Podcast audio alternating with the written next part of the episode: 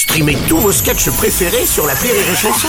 Des milliers de sketchs en streaming, sans limite, gratuitement, gratuitement sur les nombreuses radios digitales Rire et Chanson.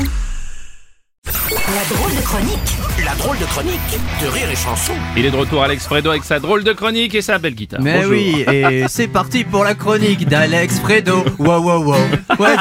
Non mais je me fais mon propre jingle, j'en ai besoin. Je me bien. sens spécial moi aujourd'hui. bonjour à tous, bonjour. Je vais commencer par une parenthèse, ça vous dérange pas Non. Euh, Est-ce que c'est toutes les meufs qui sont insupportables ou c'est juste la mienne? Je ferme la parenthèse. La COP 27, c'est de ça dont je viens vous parler ce matin. Euh, la COP 27 parce qu'en fait mon père y était. Mon Ah père, bon, ouais, Ah mon bon, père ton père était- était là-bas, qu'est-ce qu'il faisait? Eh ben écoutez, il est conseiller climat. Euh, Ah. et, et moi, ce qui m'inquiète, c'est pas le réchauffement climatique, c'est que mon père soit conseiller climat. Parce que avant de partir, il m'a dit bon, tu aides ta mère si elle a besoin. Et pendant cette courte phrase, euh, il a eu le temps de jeter sept bouteilles en plastique dans la poubelle normale. Ouais.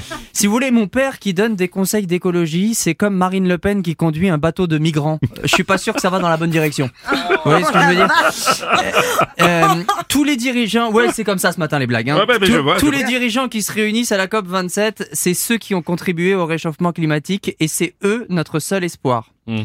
J'ai même pas besoin de faire de blagues, c'est drôle tout seul. Vraiment. C'est pas faux. Ouais. Tu penses qu'il va se passer quoi du coup alors? Bah on va tous crever, hein, Ah tout oui, simplement, oui, ouais, bah, sans pense. doute, oui. Et ça, ils osent pas nous le dire. Je sais pas si vous avez remarqué. Ils tournent autour du pot dès qu'ils parlent et il y a toujours un sous-texte, tu vois. Euh, quand ils nous disent on fait le nécessaire pour que la pour que la banquise ne fonde pas, euh, sinon le niveau de l'eau va monter. Ouais. Ce qu'ils veulent dire, c'est euh, le niveau de l'eau va monter.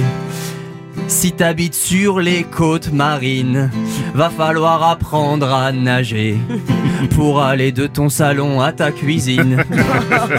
J'ai vu un dirigeant de 70 ans qui disait si on continue comme ça en 2050, il fera 10 degrés de plus. Le sous-texte c'était en 2050. Moi je serai mort. Bonne chance à tous. Et au revoir. Je vous fais confiance, vous faites une belle team. En attendant, moi j'ai la clim.